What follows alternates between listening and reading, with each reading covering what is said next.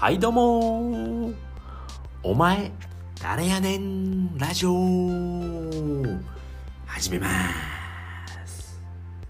はい、えー、このラジオでは何者でもないコータがさまざまなチャレンジをして成長していくラジオです、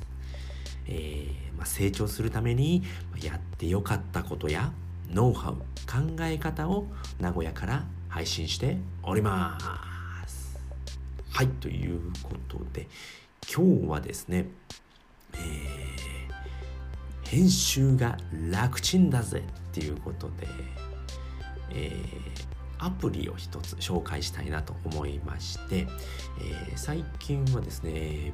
ブログを始めまして今年2021年からブログを始めたんですけれども、えー、画像のですね編集のアプリでして、えー、スキッチっていうのかなこれ多分ちょっと英語が弱いんですけれども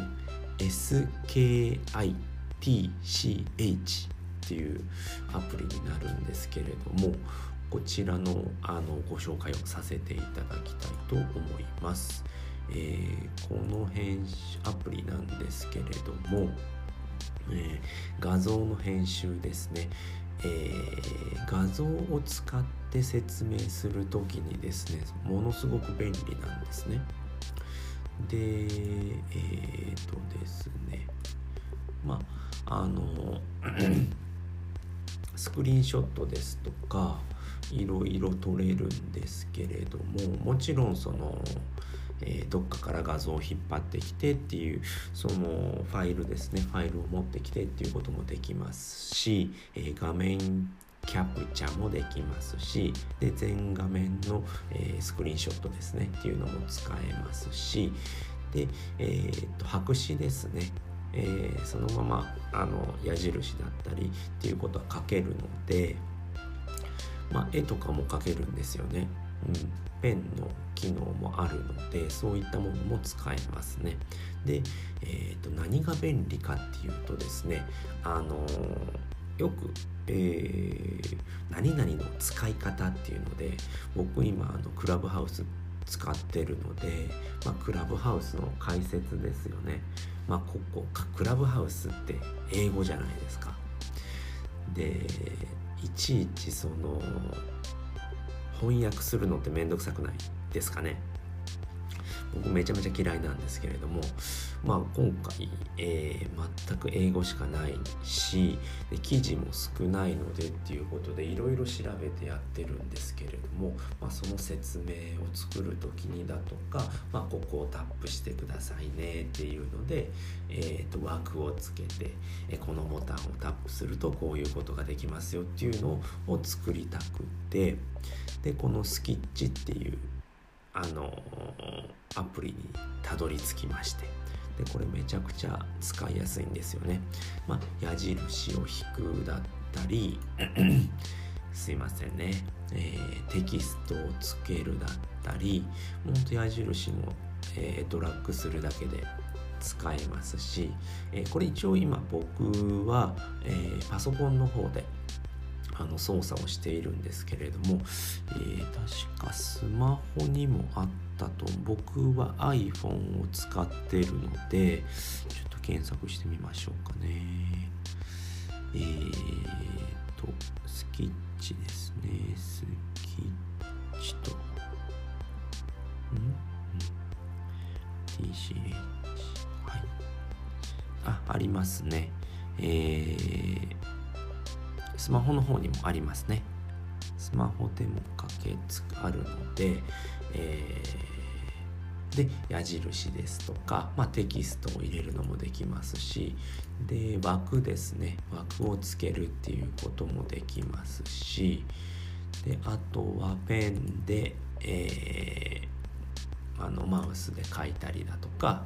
うん、タップして書いたりっていうこともできますね。でまあマークをつけるってこともできますね、えー、閉じるマークだったりびっくりマークだったり、えー、疑問符ですね。ハテナのマークだったりっていうこともつけれますね。でこれが便利だなって思ったのがモザイクをつけれかけれるんですよね。これもあのドラッグしてあの範囲を決めてっていうふうにもすごい直感的にできるのですごい便利なんですよね。であとはあの切り取りもできるんですよね。ここの写真を使いたいこの部分だけ写真使いたいなっていうこともできるのでものすごく簡単にできるんですよね。うん、なので、えー、すごい直感的に何でもできちゃうのでものすごくおすすめなんですけれども。で、えーと、色も変えることできますね。色も2123458色ですかね。初めに8色あってでそうですね。あのいろんな何て言うんですかね。このカラーのグラデーションっていうんですかね グラデーションがつけれるわけじゃないんですけれどもあのまあ、紫のこのちょっと濃い紫にしたいなっていう設定もできますね。うん。これどうやって設定するのか。でこうやればあそういうことですね。うん。なのでその色も選べて、えー使えるっていうことですね。いろんな色も使える。すごくあの全体的に直感的にできるのですごく便利にあの使え使いやすいですね。僕もこれずっとあの探してて、えー、Windows のあの切り取りツールみたいのがあってやってたんですけれどもやっぱりその手書きでしかその枠を作ったりっていうのができなかったであのめちゃめちゃ困ってたんですよね。すごい汚い線になっちゃうので。でそういった枠とか作りたいなっていうのでいろいろ探してたんですけれどももちろんそのモザイクをかけたりっていうのもできなかったのででこのね、スキッチっていうアプリにたどり着いたので、えー、今回ご紹介させていただきました。はい、これまたあのー、え何でしたっけ？リンクを貼っておきますのでまた見ていただけると、うん、分かりやすいのかな。まあこれ触るのが一番分かりやすいと思うので、